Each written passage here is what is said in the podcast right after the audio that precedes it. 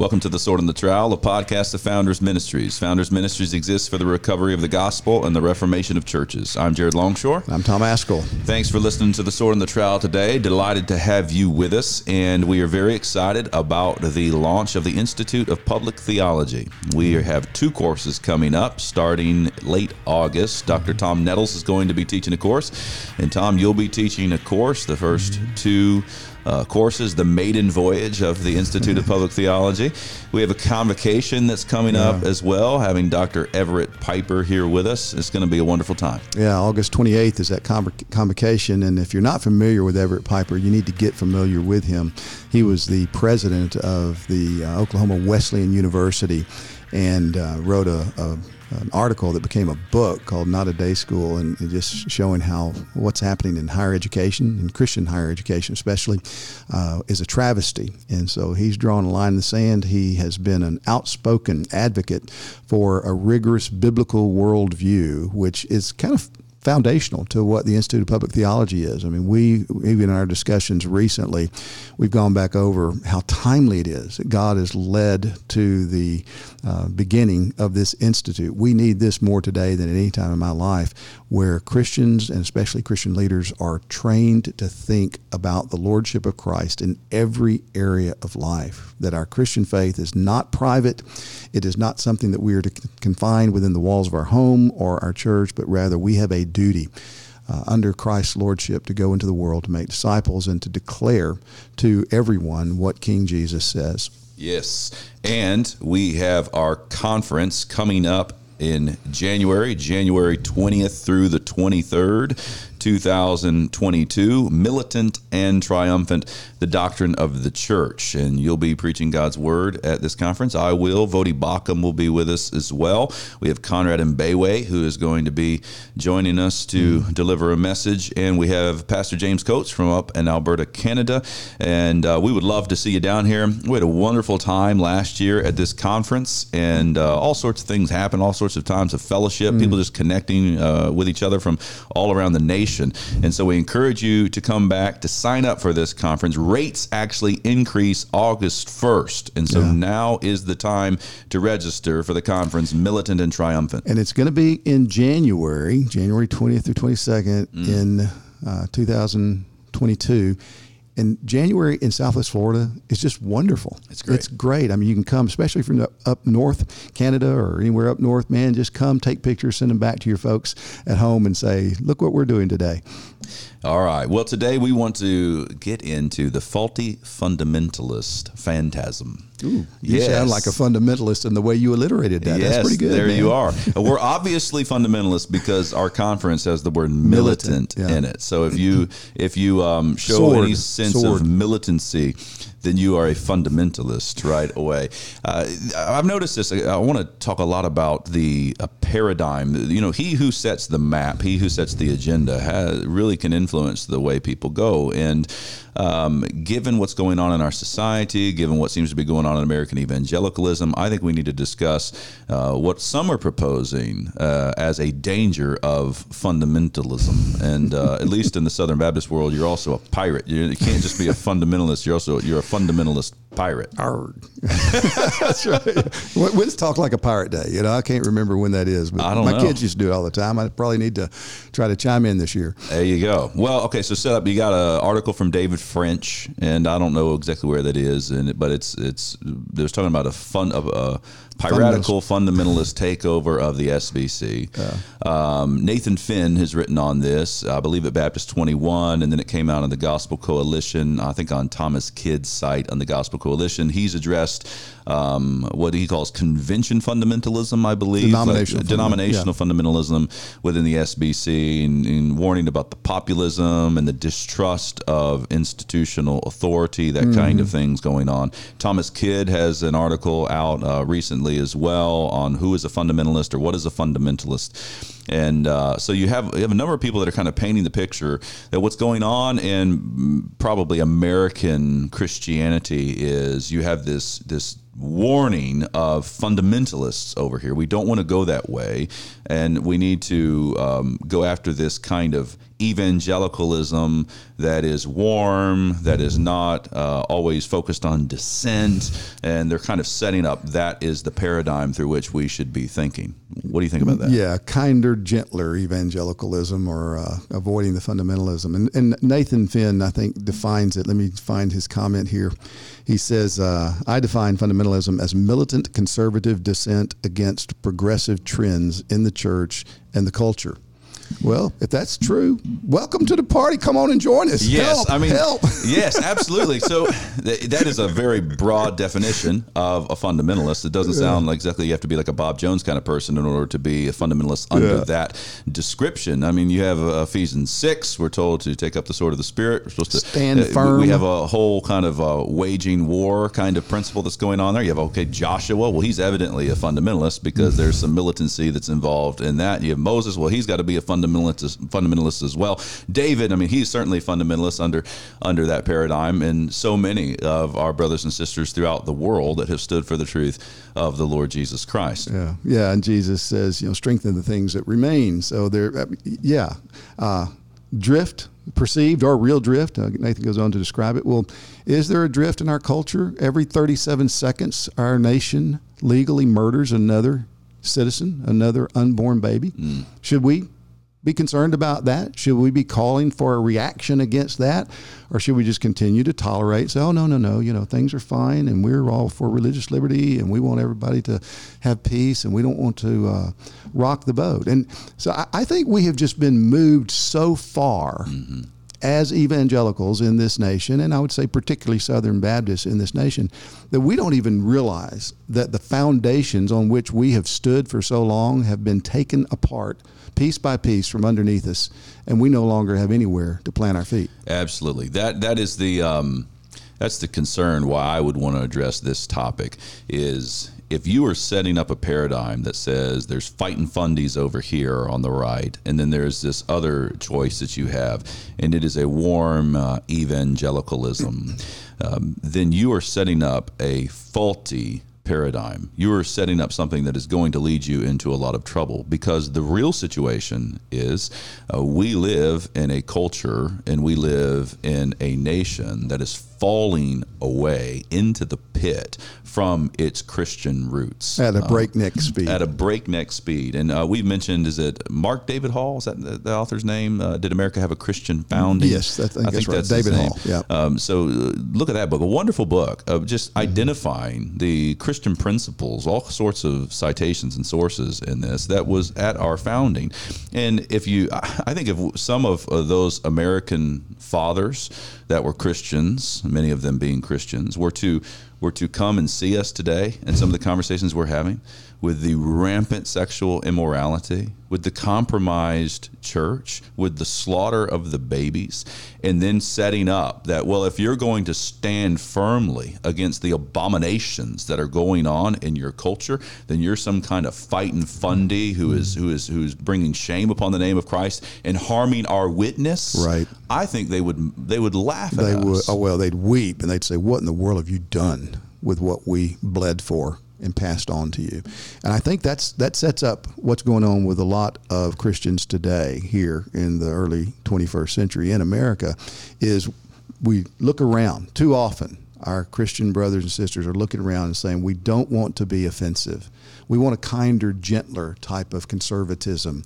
And so we don't speak out on certain things. And when we do speak, we qualify it so much that by the time we're finished by, with our sentence, you know, you don't even know what position we're actually advocating. Mm-hmm. And what we want to call for is to quit looking around so much, even quit looking at your brothers who have taken a different stand and are over there throwing stones at you whenever you try to advocate for something biblically, and start looking at your children and your grandchildren. What are you going to hand down to them? What are you going to do? Are you going to continue to be brought uh, along with the drift in our culture, not even a drift anymore, it's like a landslide in our culture, into godlessness and immorality? Or are you going to try to dig your heels in and say, no, Jesus Christ is Lord, we're not going anywhere else, we're not budging one more inch, and we're going to call upon people to turn from their sin and rebellion against him and to come to faith in the one Savior this world has, so that you can be rightly related to the God who created you, in whose world you live, and before whom one day you'll give an account. That's where we are. Yeah. And, you know, there there is a kernel of truth in warning against uh, maybe a fighting fundy uh, position. And what the kernel is, is now is a time where I do I do know there are some who are tempted to sit and wring their hands, right? They're they're they're they're not actually building anything. They're not going on the offensive in any sense. Uh, they're just angry, mm. and they they're probably watching the news if they're in the older generation, and they're Christians, and they're thinking, what's happened to the world, right? And there's a sense of retreat. Or if they're young, they're all over social media and wringing their hands. What's happened to the world? And there is this um, retreat into um, anger and bitterness that can certainly happen.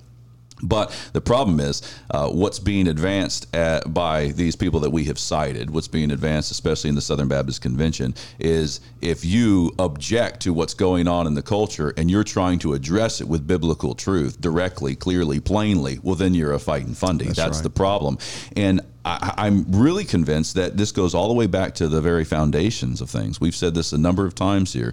Genesis chapter one, verse one, foundational and the most important verse in the Bible. In the beginning, God created the heavens and the earth. If you don't have this book, by what standard? Uh, look at the subtitle on it, God's World, God's Rules. If you position yourself this way, it actually enables you to say, uh, we love you enough to actually name these mm-hmm. theories like critical race theory and intersectionality. We love you enough to actually address abortion fully head on and actually say that this is going to harm you. We're not going to try to hedge our bets and act like things aren't really as bad as they are, because this world belongs to God. And I don't want the, the, the there's a groundswell of people that are getting that. Yeah. Uh, people that yeah. came to our last conference, I'm trusting people that will come to this Militant and Triumphant, they understand that the church is actually to do battle in the world. The church is to be a prophetic witness of the truth of Christ in a lost and dying world, and that's going to come with kickback. Mm-hmm. But I don't want this. Uh, oh, well, you people are mad at you, so you must be one of those fundamentalists, right? Like, yeah. like you look at the Book of Acts. I'm reading it with my kids. We're reading mm-hmm. family worship right now, and. Hey, we read a story about what happens at Philippi. You know, what happens? We'll go to the place of prayer. God opens the heart of somebody to believe. Other people in the city abominate you and want to kill you and want to throw you out. Okay, well, let's go to the next city, see what happens. What happens in the next city? Well, some people believe, uh, but, you know, when you start talking about the resurrection, other people mock you and think that you're out of your mind at Athens, you know. Mm-hmm. But, and I'm telling the kids, just get ready, because this is what it's like to be a Christian. Some will, but but the paradigm that's being set up now is, well, all those people that are mad at you, signals that you must be one of those fighting fundies. Yeah, yeah, and the, these and these are our friends and our brothers in many respects over here who are making these arguments. You know, they're saying you guys are, are hindering the advance of the gospel. You know, you guys are being caught up in this uh, fighting fundamentalism, and, and you're just doing more harm than good. You're being divisive unnecessarily so. And we want to say to those brothers, we we love you, uh, but we think you're dead wrong, and we think you have forgotten, if you ever knew, what the Bible says about these fundamental issues of who we are, whose world it is, and how we're to live in this world, not the world that you think that we are in or used to be in, in this culture. But then there's this other group you described, mm-hmm. and, and within that other group of hand wringers and angry, uh, bitter folks, there's emerging the, this mentality of, okay, uh, if that's what you're saying, is, is we've just got to go along with the world. We know that's not right, and we know that if we speak out, you're going to accuse us of being all this stuff, then we'll show you. And And I think what's happening is we are making, this this group is helping to make and fuel a lot of extremists over here. And both of them need to come back to the Bible. Both of them need to come back to hear what God says. God doesn't give you a license to hate people and to try to do people in because they're wrong. But neither does God tell you that those who are seeking to stand upon the word and to simply say the truth about things, such as plagiarism in the pulpit is sin against God, and homosexuality and transgenderism and all of the vile sexual practices are abominations to God. Saying those things is not unloving. Saying those things doesn't make one uh, anti-people. No, it is loving to tell people the truth that God has revealed about his creatures in his world. Mm-hmm. And that's what we were advocating for. That's what we need to come to the table in order to say, let's reason together from the scriptures to our lives, to this world, and begin to say what Christ says and say it in his name under his lordship. One of the reasons I think people are presenting this faulty paradigm of fundamentalism and evangelicalism is um, a lack of understanding about where we are at as a society. We've talked about this a number of times before, that if, if you find yourself as a missionary in a robustly Islamic nation, well, then you're going to have to operate as a minister of the gospel mm-hmm. in certain ways. You're not going to have certain freedoms that you have in this land. You're not going to have a cultural heritage to call upon as you do in this land, which has been so committed to uh, Judeo-Christian principle. And so you're going to be doing a certain kind, you're still going to have a public witness, right? Um, but it's going to look different than it would here. Uh, we yeah. have dear brothers in Cuba, uh, even right mm-hmm. now, they're experiencing the onslaught of communism, experiencing the tyranny of yeah. you know your power being shut off and these kinds of things. Well, if you're a pastor in that context, there's certain things you're going to have to do. What's so concerning about kind of a, a soft evangelicalism that is calling um, those who are trying to be public witnesses fundamentalists is they are playing into the downfall of our own culture and our own society. They're not they're not acknowledging that we had a glorious Christian heritage in this land, and we have spurned it. Mm-hmm. We have walked away from it. And they've actually bought into the other narrative that the founders of our nation were an abomination. They were all a bunch of enslavers, right. and we're better than them when we're slaughtering more people than uh, could even be imaginable. So you've got to know where you're at. If you're a pastor in the West, if you're a pastor in America, well, then this is this is what's going on all around you. And this plays into how you shepherd your people. This plays into how you care for your children. Um, we were talking before this podcast, and I said, when I'm raising my own children, I want them to understand, you go to any city in America, what are you going to see? You're not going to see a mosque. You're going to see church buildings. You're going to see a lot of church buildings. It doesn't matter what city you go to. You're going to see a lot of church buildings, and the vast majority of them will have been turned into shops, or they will have been turned into some kind of secular assemblies that, you know, have nothing to do with Christianity. What does that tell you? Well, you live in a place that used to have this Christian heritage and now has fallen away from it. What do you do? You, you, you're going to be a prophet in this. You're going to be calling people back to the God that has been, that, that used to be acknowledged in this culture and in this nation. But now uh, he has been eradicated, and we've turned to worship the creature. And that's what you actually need to do if you're going to guard your people against those philosophies that are present among us that are going to lead them away from Christ. And then the trouble is you go do that, and then you get called a yeah. fundamentalist. It's like, wait, hold on. That narrative is so wrong. That paradigm is so wrong. And if you buy into it, you're actually going to leave your people susceptible to being indoctrinated in the secularism that's so rampant among us. Yeah, it's it's really tragic. I mean, it's, it's tragic to hear good guys uh, suggest that the the state should not have any kind of metaphysic, any kind of metaphysical commitments, or even that the church, you know, that we need to keep our metaphysical commitments, if we even talk about them, uh, internal within the four walls, rather than acknowledging, no, this really is God's world. There really is a God mm-hmm. who is the Father of Jesus Christ, and he really has done the only thing that is available to anyone to be made right with him.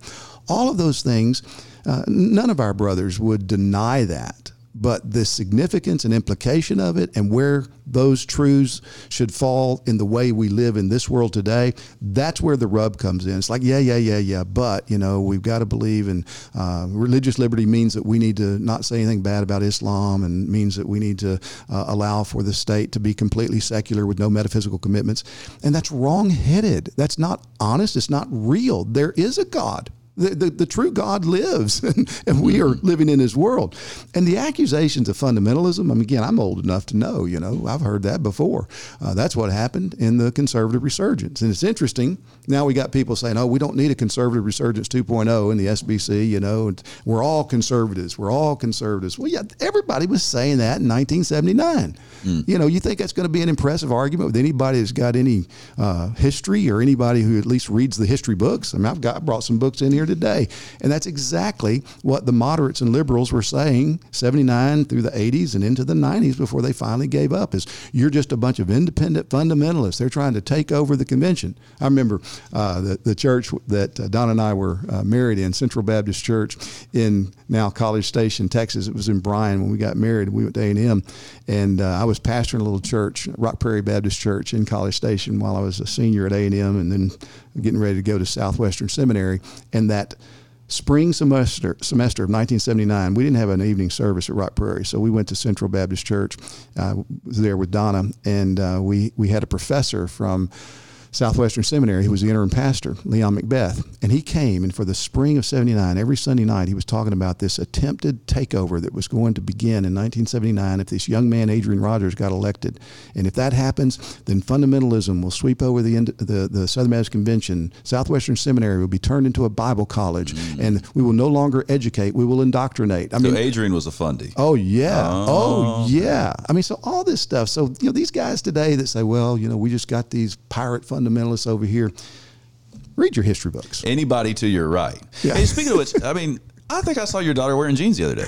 My daughter? Yeah, wearing jeans. Which one? I got five. I mean, wow. That's a lot of jeans for, for being a fighting fundie, you know? And you think about all this kind of things. Like, you know, do you come down uh, to a lot of these? Uh, if you were to go to, they say, the um, those fundamentalist pirates that were trying to take over the S B C, uh, whoever they are, you know, this wing that voted for Mike Stone is probably, I wonder how many of them you find like walking on different side of the streets, male and female. Do you see that kind of thing going on? So, I mean, I'm amazed by the argument that these people are fighting fundies, that yeah. this really, that it's just, the paradigm is so off from where reality is. Yeah. And I appreciated Thomas Kidd's article. He actually cites, it sounds like he's hedging on David French's yeah, yeah, piece yeah, and bit. saying, you know, I don't know that we're going to, you know, I'm, I'm concerned, but, you know, and he cites somebody saying a fundamentalist, you know, some say it's just anybody to your right. And it's just this way to just try to smear everybody to your right that's trying to do something. But what's really interesting to me is that there is not, I, I sense this groundswell of people that are trying to move forward toward what's going on in our culture. Mm-hmm. It's kind of like a, a neo uh, young, restless, and reformed movement. It's not this group that's just pulling away into an enclave, but it's a group that's saying, hey, we appreciate uh, the heritage that has been passed down to us, and we want to go and be public witnesses yeah. for the Lord Jesus Christ. That's why we here are starting this Institute of Public Theology, because we're realizing the pastor is to be the watchman on the wall. He is to bear witness for the Lord Jesus Christ to a lost and dying world, and Christians are to let their light shine before men so that they would see our good deeds and praise our Father in heaven. And I see all of that, which is not fundamentalism. Right. So it's very interesting right. to me. It's like, well, it's it's militancy. Well, yeah, it's it's the kind of militancy we're called to do, mm-hmm. but to label that fundamentalist, don't don't anybody buy in to that um, that argument that's being made, and shut down and put down your guns. Yeah, you know, we've got an article uh, by Tom Nettles that just has posted at the Founders website. We'll we'll link to it in the notes to this episode. But uh, he comments on this about how strange it is, you know, because he was very much in the conservative resurgence, and how that term fundamentalism is being used again. So let me just read you a sentence or two out of that.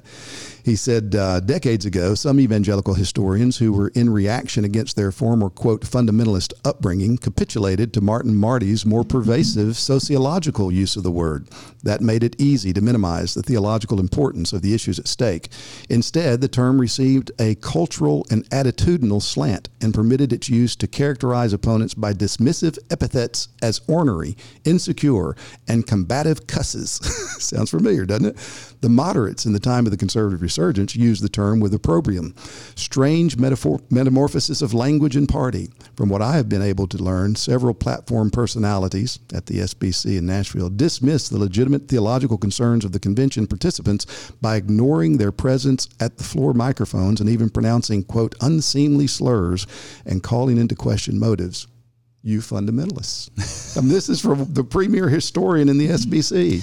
Yeah, the fundamentalist thing is interesting. I mean, I, I, I, I'm pretty sure. I mean, again, you can go and make sure I'm right. I'm going back years. But I remember hearing, like, Matt Chandler in a video years back being like, Uh, you know, of course I'm a fundamentalist. I'm just wearing jeans. And yeah. I remember thinking, like, that was awesome. Like, yeah, you know. Mark Dever. Mark Dever. Yeah, I'm a fundamentalist sure. Christian. So it seems to me like, you know, there's a time when I guess it's okay to be a fundamentalist, and there's a time when it's not okay to be a fundamentalist. And you, you know, it could be a good thing or it could be a bad thing. It just kind of depends on your context. Uh, but the reason that this should be addressed is um, my my biggest concern is you have to see where the fault lines really are. And I addressed this in my sermon up at the Be It Resolved conference. I think Voddie Baucham's book, Fault Lines, is identifying a very real fault line along the lines of critical social justice. And I believe underneath that fault line is a fault line of two different religions. That's really what we're facing. Mm-hmm. There is Christianity, as Abraham Kuyper said, and there is paganism.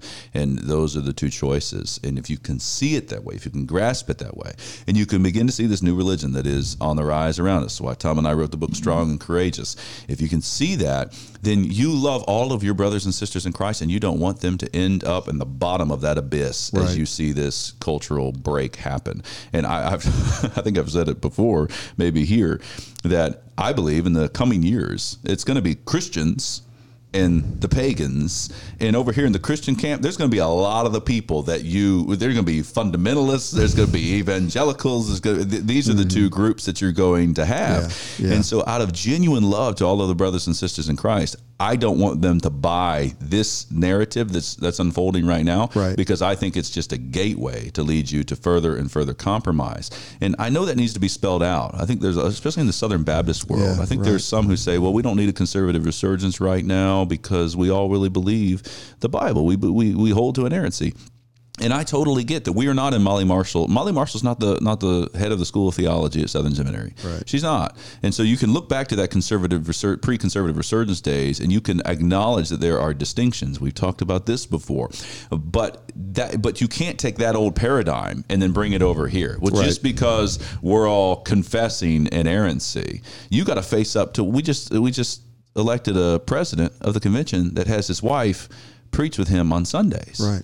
That is not conservative Christianity. Right. That's not that's not anywhere near conservative Christianity. So you've got to wake up to what's really going on, and I think that's going to take time. It's going to take work, but it starts by not buying into this fundamentalist farce. Yeah, and you know, in so many ways, it's it's like the the boy who's willing to say, "Hey, you know what? The emperor doesn't have any clothes." Mm-hmm. I mean, everybody's telling us, oh, no, no, these are beautiful clothes. Look at this. If you don't see these clothes and there's something wrong with you, only the fair-minded can see the clothes. And, and it takes the innocence of a kid to say, uh-uh, he's naked. And and that's what needs to happen now. So we need to come back to the scriptures, read the scriptures, look up from the scriptures, look at our world, look at our churches and say, you know what? We're in a mess. And we're in a mess because we have forgotten what God has said to us. And we need to repent and plead with God to give us grace to stand against this onslaught now. And to say to our brothers and sisters who would accuse us of just being divisive and being argumentative and not being loving and all those kind of things that are thrown against us, what you are doing, we believe you're doing perhaps even well-intentioned motives, but you're wrong. You're dead wrong. Let's open the Bible together and look at this. And how can you stand there and coalesce with all of the nonsense going on in our culture, thinking that by doing so, you're really gaining an opportunity for the great commandment to be practiced and the Great Commission to be advanced? You're not, because we have got to come back to the God who gave us that commission and the God who's given us his commandment. And if we're not doing that, if we're not dealing with the God who is, then whatever else might be true and what things you might be able to sign as your confessions of faith, it doesn't matter because you have forgotten fundamentally that all of this is because of God. And that's where we are today. Again, I would just remind folks of this, that in the conservative resurgence at Southern Seminary, Molly Marshall and others had signed the Abstract of Principles. And at Southwestern Seminary, you had people who were affirming the nineteen sixty-three Baptist faith and message. And whenever they were challenged, they said, but we believe this. We believe this. So it's not enough simply to have your signature. In fact, I've got a list of signatures of those who signed the abstract of principles across many generations in my study. And you look at that, and it is a cautionary tale. I mean, the the, the fifth signature on the abstract of principles was Crawford Toy, who became a Unitarian Universalist. Mm. So for us to think, oh, no, no, we're immune because everybody signed the right documents is naive at best. Yeah, if you find yourself wanting to advance the kingdom of God by, you know, pulling out a revolver in your office and shooting somebody. Like a real uh, fundamentalist. Well, then, okay, then let's talk. Give us a call, Founders Ministries. We want to talk to you a little bit about, about the way the kingdom of God advances. Uh, but if you are simply being charged of being a fundamentalist pirate by kind of a soft, moderate, evangelical left, I encourage you to respond with, "Arr, matey." Come join the fight. Thanks for listening to The Sword and the Trowel today.